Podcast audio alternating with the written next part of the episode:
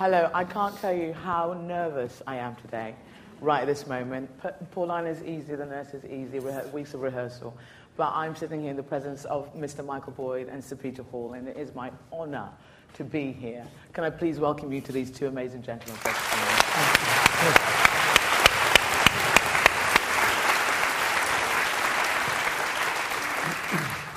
Ultimately, I, I, my feeling for the evening is just to generally have a conversation, watch, watch these two have a conversation, and I'll just be popping in with a few questions and things to kind of pop you up and see what you can do, if you don't mind. I'll try and include you. I Yeah, thank you. All right, that'd be good.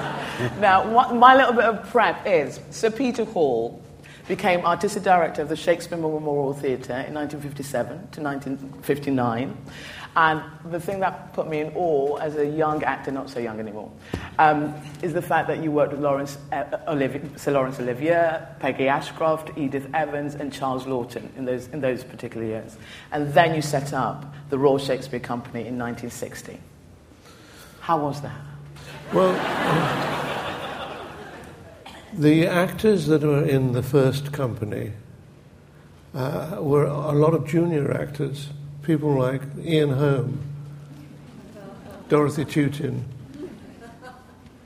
um, and they were before it was even announced that I was going to be doing it. So there was a kind of sausage going earlier. The celebration, which was for the finish of the Shakespeare Memorial Theatre, was um, very, well, I suppose, West End led. And the way this company came into existence, you have to actually realize that there's an enormous commitment by the artist. I mean, I've come here like a man from Mars with my darling wife and daughter, and I don't really know anything more than you tell me. but I'm looking forward to some more of it. Well, we're having a great time. Uh, The thing that I realize is I'm ultimately here as an actor because you started this company. And Mr. Michael Boyd was the one of the people who employed me. Hurrah! Um, a few years ago, you, be, you became associate director for the Royal Shakespeare Company in 1996 and became artistic director in 2003. So that leap for you, taking on that mantle, how was it? It was an enormous, in business language, an enormous opportunity and a, and a terrifying threat. Um, the company was, was in debt, and I think the company had lost its faith for a while in the appetite of artists to stay together in the way that Peter had first imagined in the setting up of the Royal Shakespeare Company, i.e., creating a community of artists over a longer period of time than the normal West End contract, uh, in order to look at our art, in order to take our art form seriously and perhaps leave the company slightly different from the way we came into the company. Yeah, could, could I interrupt? Because, pardon me, there's one thing I think people don't realize is that unless the Peggy Ashcrofts will join such a company, there will be nobody else in the company. It's not snobism, it's standards, it's creativity. She gave her last years to the company, and she, she's been honoured, you know, with the, the thing in Westminster Abbey and all the rest. But the memory of what she gave to us is extraordinary. I ought to perhaps just quickly tell you another story. She was a very, very disciplined actress. And one summer's day, when it was clear that cricket was very difficult to play, she put on her helmet, and I was amazed during the Battle of York to see absolute disaster. Everything changed. While all the young members of the audience went up to her and whispered something in her helmet. And I said to one of them, What's going on? He said, It's the score. now, Peggy Ashcroft, God save her memory, was a great clown as well as a great actress, and a great comedian as well as a great mystic. So I'd just like you to remember her because she's the one without whom there would be no RSC.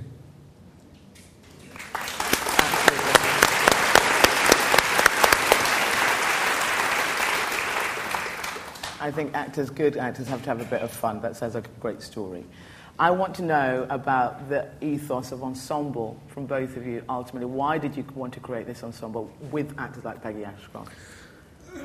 Well, I mean, the only reason I am a director, and I swear to God this is true, is because I like being part of a group, a group of creative, interested people, interested in each other, trying to find the way in which they can bring to life a great classic, say, or bring to life a, a, a new play which is apparently puzzling.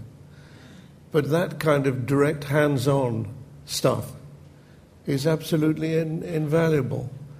And on it, with every play I've done, and I think there are about 250 of them now, there is a, a tendency on one day, two days during the rehearsal period, for all of us to be a damn sight better than we know we are. We are all, in a sense, inspired. We all lift one foot off the ground. And that happens right through the company. And when that happens, that's something to take home and share with your family, and something to remember when you get back to the grind again of getting this play on. But it's there. It's nice to have money, it's nice to earn big money, but it's much more difficult to have a day like that. Yeah, on, I think ensemble is about the magic that happens in the space between us. It's not. Mm. Great theatre doesn't happen here or there or there on stage. It happens first of all, in between the actors, or it doesn't happen at all. And actually, I think the thing that distinguishes theatre from film or brilliant television is that it, it's not even just between the actors, but it's in the space between them and the audience in a way that this space celebrates, um, demanding that it's a community of audience, a circle of ears and eyes, as much um, as uh, it's not about passive listening. You, the, the lady in the in the turquoise in the second row is knows she's sharing an experience with the lady in the stripy red, rather lovely blouse um, in the second row, third row over there. Um, and, and I think the same thing is true amongst the company on stage. The moment you know, the moment there is a, there, there's no need for a director except to stop the log jams where a play gets choked on one actor. That's what, otherwise, you don't need a director. Um, the director is there to both focus on that actor when appropriate and to make sure that the energy is flowing from that actor to others and back again, and, and then out to this gorgeous arena or whatever arena you're in. And in, in the end, in the end, that's what ensemble's about for me. I think there are lots of other things, and uh, you know, eventually you could say, yes, the spirit of ensemble can be displayed in an informal way over the years by small fringe companies like Labyrinth here or Théâtre de Complicité in the UK. It can be an informal arrangement over the years of a slightly larger company like Steppenwolf in Chicago. Or at its strictest, it can be a two and a half, three year contract where people really give up their lives for that period of time, or most of it, um, to pursue their own craft and that of others together in an artistic community in a town in the West Midlands with virtually no public transport provision whatsoever. it's so good. I want to know what, what was it that led you, and I think, Michael, because you worked in Russian theatre, that was your big, for you at the age of 23, flying off to Russia to work. I, forgive me, I'd never remember the name of the company that you went to work with, but that was your first, was it your first taste of ensemble, a big company working together over time? I'd witnessed conspiracies before. Um, you, you, lovely conspiracies on stage. Um, but, it, but it wasn't really because I, I, I lived hundreds of miles away from the RSC and I was, I was deprived in my childhood of, of really witnessing some of the, the, the, fantastic things that happened early on. I was also a bit of a Philistine, actually, uh, for, for quite a while. Um, but yes, in Moscow in 1979, under Brezhnev, um, theatre was just about the only art form that, in the space between us, could sneak in the truth, or at least a hint at the truth. And also, there was a particularly elevated and important and responsible position for the director then, because the writer's script could be and was edited by the KGB man in the rehearsal room.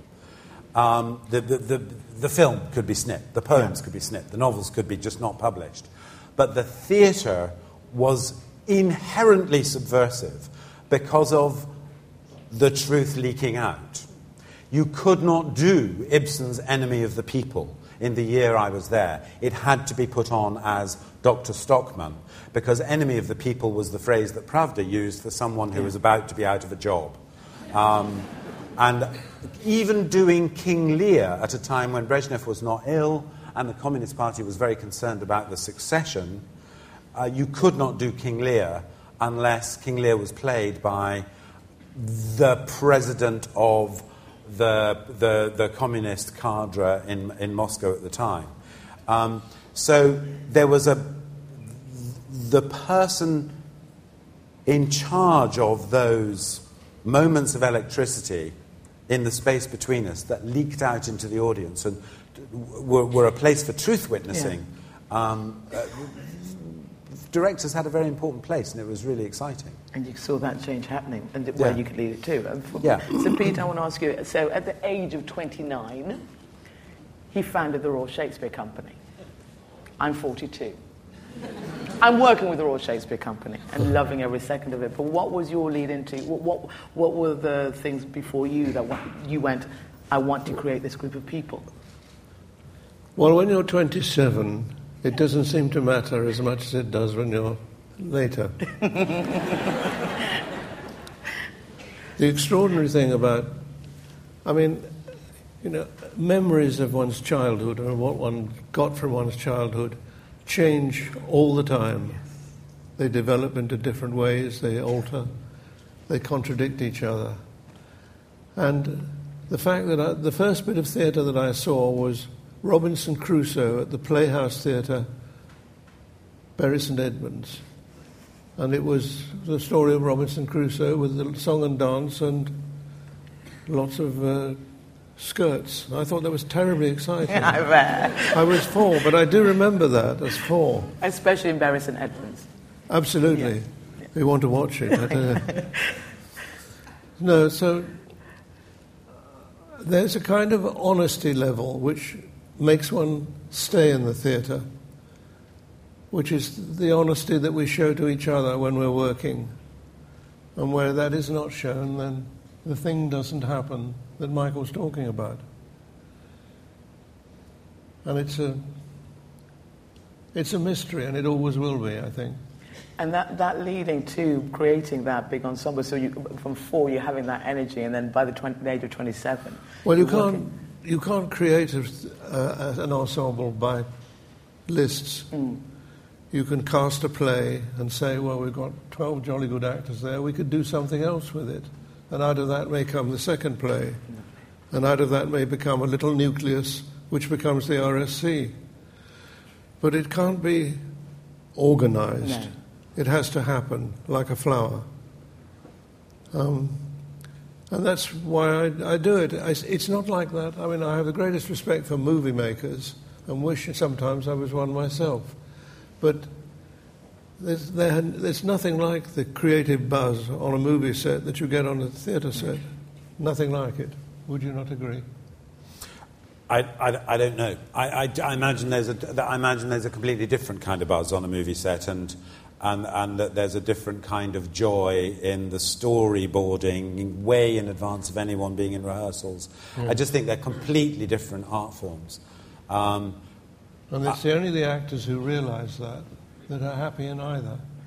Yeah, actors, actors are lucky. They get to swim in both ponds all the time, I, I, and, and in other directors' rehearsal rooms, which is a lovely uh, thing uh, that, that actors get to do.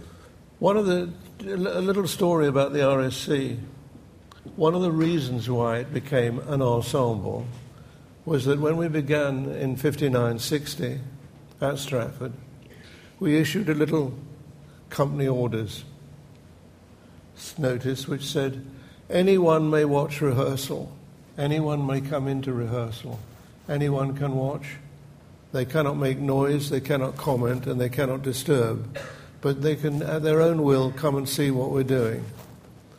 Everybody, the, the office staff who were keen on their coffee break, was drinking their coffee and watching the rehearsal. And you think, well, this is a very arty thing. It wasn't arty at all. It made everybody know where we were. And the separation of the admin from the actual creativity is perhaps the biggest problem we face when we're doing a play. Because it's easy enough to write down what should happen, quite another matter to find out whether it can happen. Anyway, hasn't answered your question. That was a lovely answer to my question. I want to, going back to the thing about plays, I'm going to talk about, I want to ask you about, so you just open up to glowing reviews for Henry IV, parts one and 2 mm-hmm. in Bath. Yeah. And Michael, you, I, I call them the boys' plays, is what I call them, the histories. You both have a fascination with those plays, and they've been quite major successes for both of you in the last, well, in the We've last done years. It. Hmm? We've both done You've both done it. You've done the War of the Roses, and Michael did the History Cycle, as it was. What is it about those particular reference of plays, those group of plays? Well, Shakespeare is one of the great, great con artists. He says that is true, but on the other hand, that might be also true, and so might that. Why don't you just go home and talk it out with your wife? That's the Shakespeare creative act. I mean, people still go around saying, what does he, re- what does he think? What does he think? Is he left wing? Is he right wing? What is. And people say Shakespeare only doesn't have any women in his plays. They're stuffed with women. they happen to be played by little children, but that's a fashion of the age, and it passes. But the. And the, histories have surely one of the greatest parts he wrote um, of all, and certainly the part that I, I think has got the greatest span yeah. over four plays. Margaret of Anjou is introduced to us in Henry VI, Part 1, dominates Part 2 and much of Part 3, and has a star show stealing turn in Richard III. So, what are you moaning about? I, Sorry, did I hear that wrong? I'm not moaning about that at all. You, the, reason, you, the reason you call them boys' plays no, is because there's lots of there's lots of killing and there's and, and torture and maiming and dismemberment um, and battles and so on. But in a way, they're, they are, they are a fit subject for, for, for husband and wife to talk about afterwards. Partly in England, it's really important because it's, it's, it's, the, it's the English Bible. It's, it's like the early, or, or it, it's the mythical early story of the creation of the state. But actually, playing to um, a, a, contemporary Pakistani British audience, it feels astonishingly contemporary yeah. to, yeah. to friends of mine. Sure. Um, and, and African British audiences, oh my God, this, this, is just this, this is kitchen sink realism. This isn't this is an ancient fable. Um, and one reason why that survives, that degree of freshness, is that, is that Shakespeare, I completely agree with Peter that he was pathologically impossible of holding one idea in mind without proposing its equal and opposite at the same time. It's his, that's the essential bit of his DNA, antithesis. But even to have that argument as a writer at the time was very, very dangerous, and Shakespeare was one of the few yes. people to, to escape jail or a duel or, or, or, or trouble and torture, um, partly by his great strategy of, of ducking and diving between his con artist positions. But he, another way he kept out of jail was to hide it in English history way back when, when he could equally have been talking about the England of the of present, present, day that he was yeah. writing about yeah. as well. When instead of the House of York and Lancaster fighting it out, it may be the, the Protestant or the Catholic cause fighting it out um, in Shakespeare's own time. Um, they're exciting. They're a young man. They're a young man proving his talent. Yeah. um, forging while the iron is still very, very hot in his imagination. So when you first did it, was it? I, was, forgive me, which year it was? Ten years ago, over ten years ago. And then you 2000, came- yeah. and then you came back again. Yeah. How was that different for you? Was it just the group of actors was different, or did you reimagine all over again Well, with Tom? I was able to do it better because I could learn from the mistakes of the first time. I was able to do more because I was doing all eight rather than just the, fir- uh, the, the first four that he wrote. Um, and September the 11th had happened, Yes. and we were involved in two serious wars. So, of course, it Present, changed present, yeah. our sensibility as we did it. Those who were in both, said there was, a, there was less certainty. There was certainly no confident redemption. There was still the attempt at redemption, but it was much less, um, much less glib, I think, perhaps. And for you, Peter, coming back to them, how's that been? For me, Yes. I happened to be in Chicago doing an opera at the time of the horrible events. I think it, I mean, it'll stay with me forever. Yeah. I mean, how could it not? I'm sure everybody in this room has a memory of what that was, those days. It's horrible. And then coming back to do the Henry IV, because um, Well, Henry IV is pretty shocking, I Yeah. tell you. And that's, that's why several actors have said to me last week as they were watching our note giving, it's extraordinary that uh, this has been allowed to happen. They were Russian, of course. And I mean, you, you did a brilliant analysis of what Shakespeare has and what Shakespeare does. And I completely agree with you. But it changes decade by decade, country by country. It alters. Every country in the West thinks they possess Shakespeare. I was once congratulated when when in Russia by a Russian lady who was the interpreter congratulated on having a smattering of Russian, which was really so much better than English when it came to Shakespeare. There wasn't an international incident, but I felt like one. No, I think you're right. I think one of the ways at different times that America, for instance, has taken hold of Shakespeare is through character. Um, is, is as, as family drama, is looking at Tennessee Williams and Arthur Miller, and through that prism coming to Shakespeare. And I think American production of Shakespeare has lots to talk to British And um, And give us back. uh, uh, uh, about that. You've just highlighted something for me because it's, it's that feeling. I, I love doing a Shakespeare play and then the next job being a new writing play. Usually I find that they feed really, really well. I mean, the, the energy I get from doing something very, very old as it seems a new piece of writing. How does that work for you? So, Peter, you did Beckett's Waiting for Godot, not knowing who this person was, I read, but you no, just it, heard. it absolutely changed my life. Yeah. But, but that's the thing they always say on television. But it's true. But it's We're not true. on television, so. We're in the theatre. Yeah.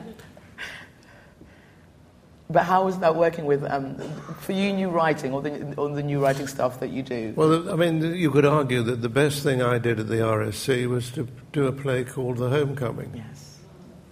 You could also argue that it was a wicked, filthy, dreadful, depraved.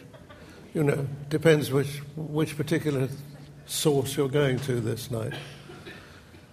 I, it happened to me at Boston about 65, 66. We were on tour with The Homecoming.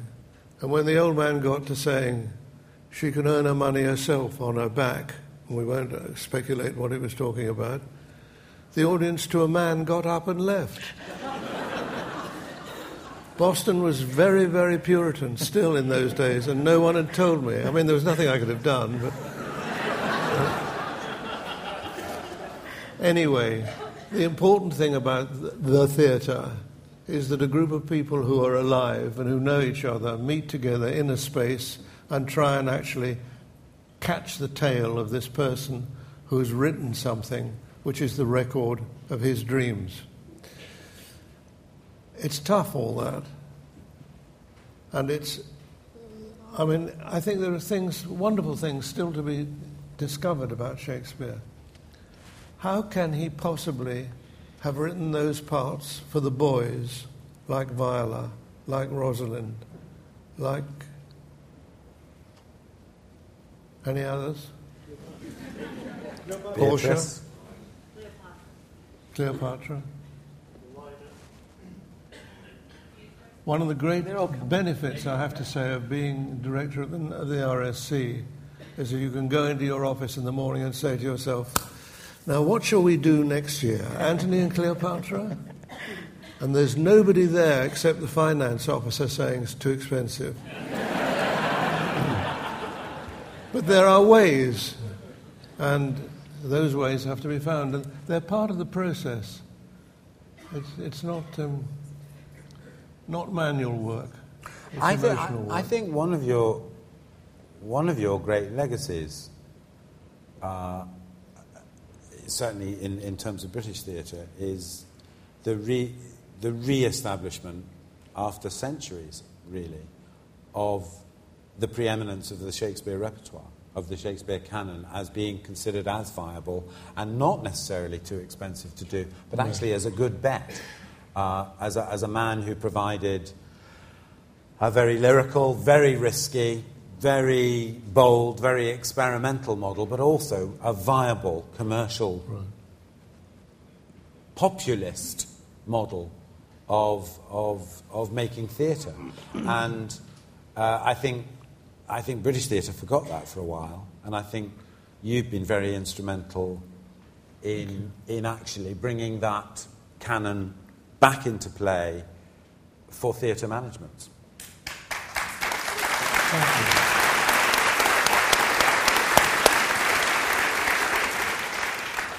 And but sorry, Go sir. on, go on. I was going to say, and both of you being artistic directors of the Royal Shakespeare Company, how does that differ from other institutions? Because it is an institution now. What do you mean, the, the way they do it? Or Yes, the way they do it. I mean, I just I I read a quote recently that you made that you th- thought that you'd left the RSC, being artistic direct RSC, quite that was, early. a- that was something quite different. That was a personal matter. Oh, okay. We'll leave that one. Shouldn't have said it. As a matter of fact, I don't think I did. Oh. But I. Journalism, exactly. But what is it like being? Because it's a huge. You you created this, and it's 50 years later. We're all here because of you, and we're also here because Michael and Susie and, and Vicky and Sir Christopher created this thing to happen, the transformation of the Royal Shakespeare Theatre. Yeah, it may be as a, as a foreigner creeping in with a rusty lantern looking for the future. Uh, Perhaps it's worth just saying how amazed I was to arrive here last Saturday with my wife and found this. It's cool. It's so cool. It's amazing. Absolutely amazing. I mean, I learnt that everything that was is I should, perhaps shouldn't be saying this, but I've started now. So, all this was built at Stratford on Avon, and then sent to this country for construction, like a wonderful great Lego set. And that's how it happened. But it's uh, gracious and beautifully proportioned wherever you walk. And far from being a kind of practical, well, we've got to do the governors, we've got to do the. Just got to do the. Uh, well, anyway.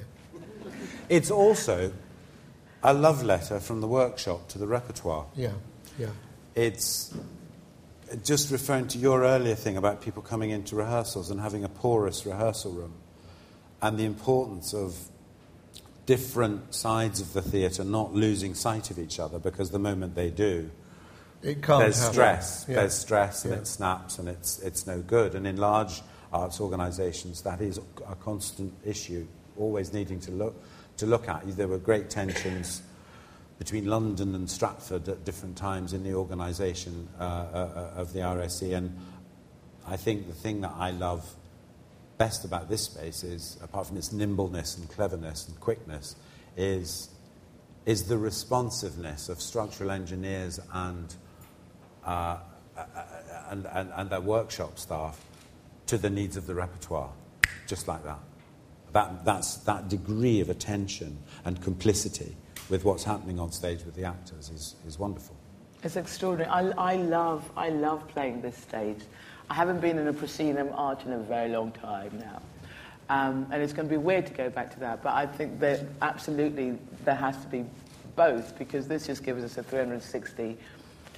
Uh, you have to work. You have to work from your back, you have to work from your front, you have to work from your hip, you have to work from your shoulder, and just in terms of your storytelling. I know that you're not too sure, Sir Peter, about the thrust stage. What oh, no, no, now? wait a minute. I'm quite sure about the thrust oh. stage. It's thrust. I mean, it's, it's wonderful to make a, a, a, a, slight, tiny reservation into some great. Huge. Ooh. Yeah, I know. It's been blown out of proportion. My. Oh, no, I haven't finished. All right, go on. Go on. I was waiting. I'm having a think. He's allowed. Now, the extraordinary thing about. No, I'm not ready. I'll, I'll come back to it. Yeah, I beg your pardon. Have you directed in a space like this, Sir Peter? Have you, direct, have you directed for a space like this? For. Have you directed for a space like this? Yes. And that worked for you? No.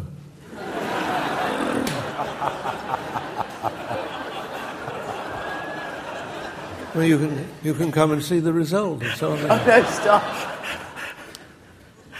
It's a question that we, we have to be a bit flexible about this. I mean, 90%, perhaps 95% of this place is a fantastic success to the people who backed it, who made it happen, who allowed it to happen, to Michael, who nursed it, to his associates who supported him. It's huge. It's a huge, huge success. So a little director coming in and saying, I'm a little bit worried about the thrust stage, doesn't cut much ice and shouldn't. Absolutely. There's never been a theatre built in history, as far as I know, that wasn't changed soon after it was built. Directors come in and say, Well, do you really have to have that entrance there? Couldn't that one be just as good? they change, they alter, they alter the space, they alter the, the thrust. My problem with the thrust stage is that there is nothing grander than the thrust move, moving in on the audience. And when I'm about here, everybody can more or less see me, more or less. But as I go away, you're getting a very difficult time, I think. Now, if I come here and say, Oh, for a muse of fire, I'm saying it to this audience here, not this audience, not this audience. So I have to portion it out line by line. Of course, if it's a duologue, two person per scene, it's even worse because their eyes are there, mine are here. And if we look at each other in the eyes, which one tends to do in life, thank you.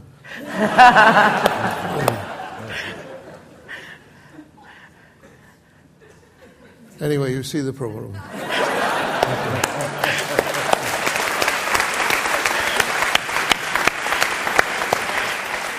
Now, ideally, I should but you can, all, but you can, all, you can also version. see yeah. um, how vivid that was, how charismatic, how charismatic that walk. Peter got almost everything right. He got to here and then he didn't know what to do. Because he didn't go all the way, he didn't have the courage to come here and really shiver the timbers of the front rows and then turn around imperiously um, from downstage centre. And then, of course, you can move over to here. And actually, you, you get just about the entire house with the minimum of movement from here. But over a muse of fire is certainly not best done jigging about down there.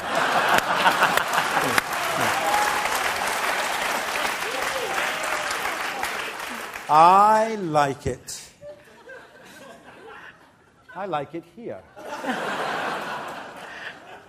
Not but I kind of like it. I like it actually even more here even more. And I don't move even from the waist up. This is gorgeous, but I've committed myself, and I, I could make the same mistake Peter made. Um, but but it, it, it, it takes, it, it, it, you have to love it. But having said that, I love Peter. And as we were designing this auditorium, as Peter says, every theatre should be ready to be destroyed, or at least seriously modified. Sorry, Susie, modified. um, um, and the major modification that is inbuilt to this, this idea is, is Peter's theatre, which is that you can also do it like this. And then it's wider. Your seats go, I'm afraid. And it goes off like that. And you have a get off straight to here.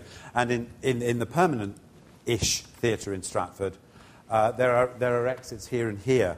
And there is the, the Peter Hall thrust, which comes out to here, uh, which, for my money, is a little bit far away from hello. Uh, but it certainly allows, it certainly allows for people to address the entire house and approximate more the condition of everyone, if you like, seeing the same thing at the same time. I love a conversation of opposites and Yeah. everybody seeing different things, but still coming together. And I think it's something that's quite valuable for us right now in the world we live in.